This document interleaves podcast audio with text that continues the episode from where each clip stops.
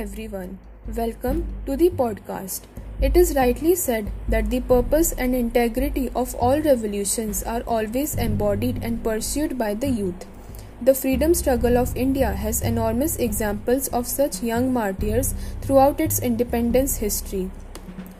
Today's episode is based on one of the such unsung and youngest Indian revolutionaries, Shahid Kartar Singh Sarabha, from the land of the five rivers. Punjab, the forefront gate of India, being its sole guardian, has given immense resistance and blood of its benevolent youth since years for the country's defense in the form of radical movements with united spirits of its people throughout the British Raj era.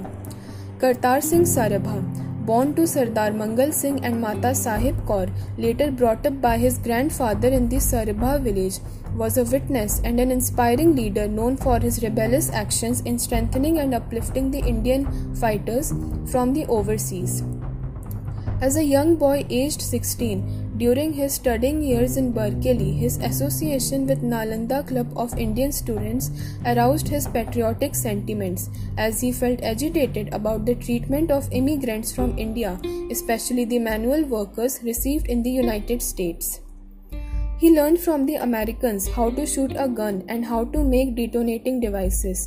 Kartar Singh also took lessons for flying aeroplanes.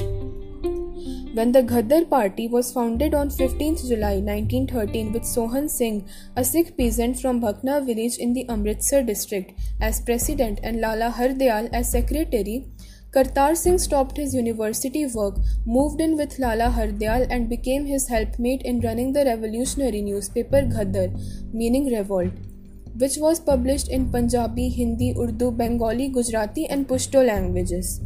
Kartar Singh was quite heavily involved in publishing of that paper and undertook the responsibility for printing of the Gurmukhi edition of the paper. He composed patriotic poetry for it and wrote articles.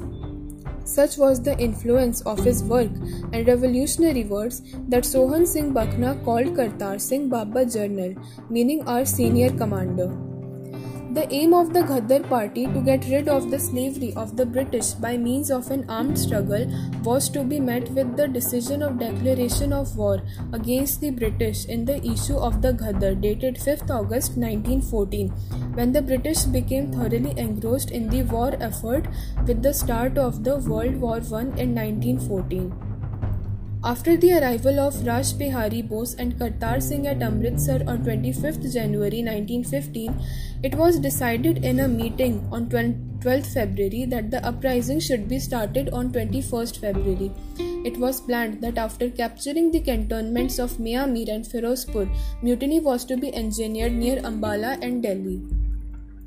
Unfortunately, a betrayer police informer within the ranks of the Ghadar party, Kirpal Singh had a large number of members arrested on 19th February and informed the government of the planned revolt. The government disarmed the native soldiers and the revolt failed. After the failure of the revolution, the members who had escaped arrest decided to leave India.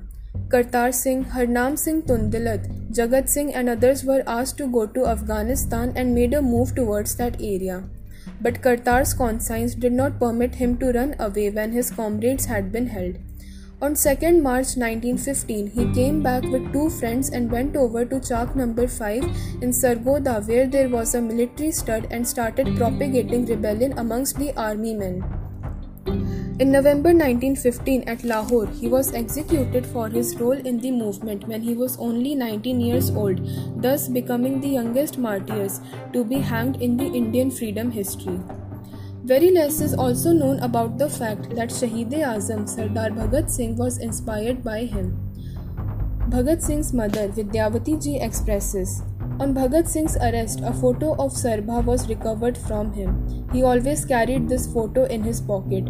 Very often, Bhagat Singh would show me that photo and say, Dear mother, this is my hero, friend, and companion. Kartar Singh Sarabha's glorious leadership left an uprising legacy in the hearts of all Punjabi Indians, which continues to inspire all the young aspirants of nationalism till date which can be derived from his last wish. I shall be born and executed again and again in India until my motherland attains her freedom. Thank you.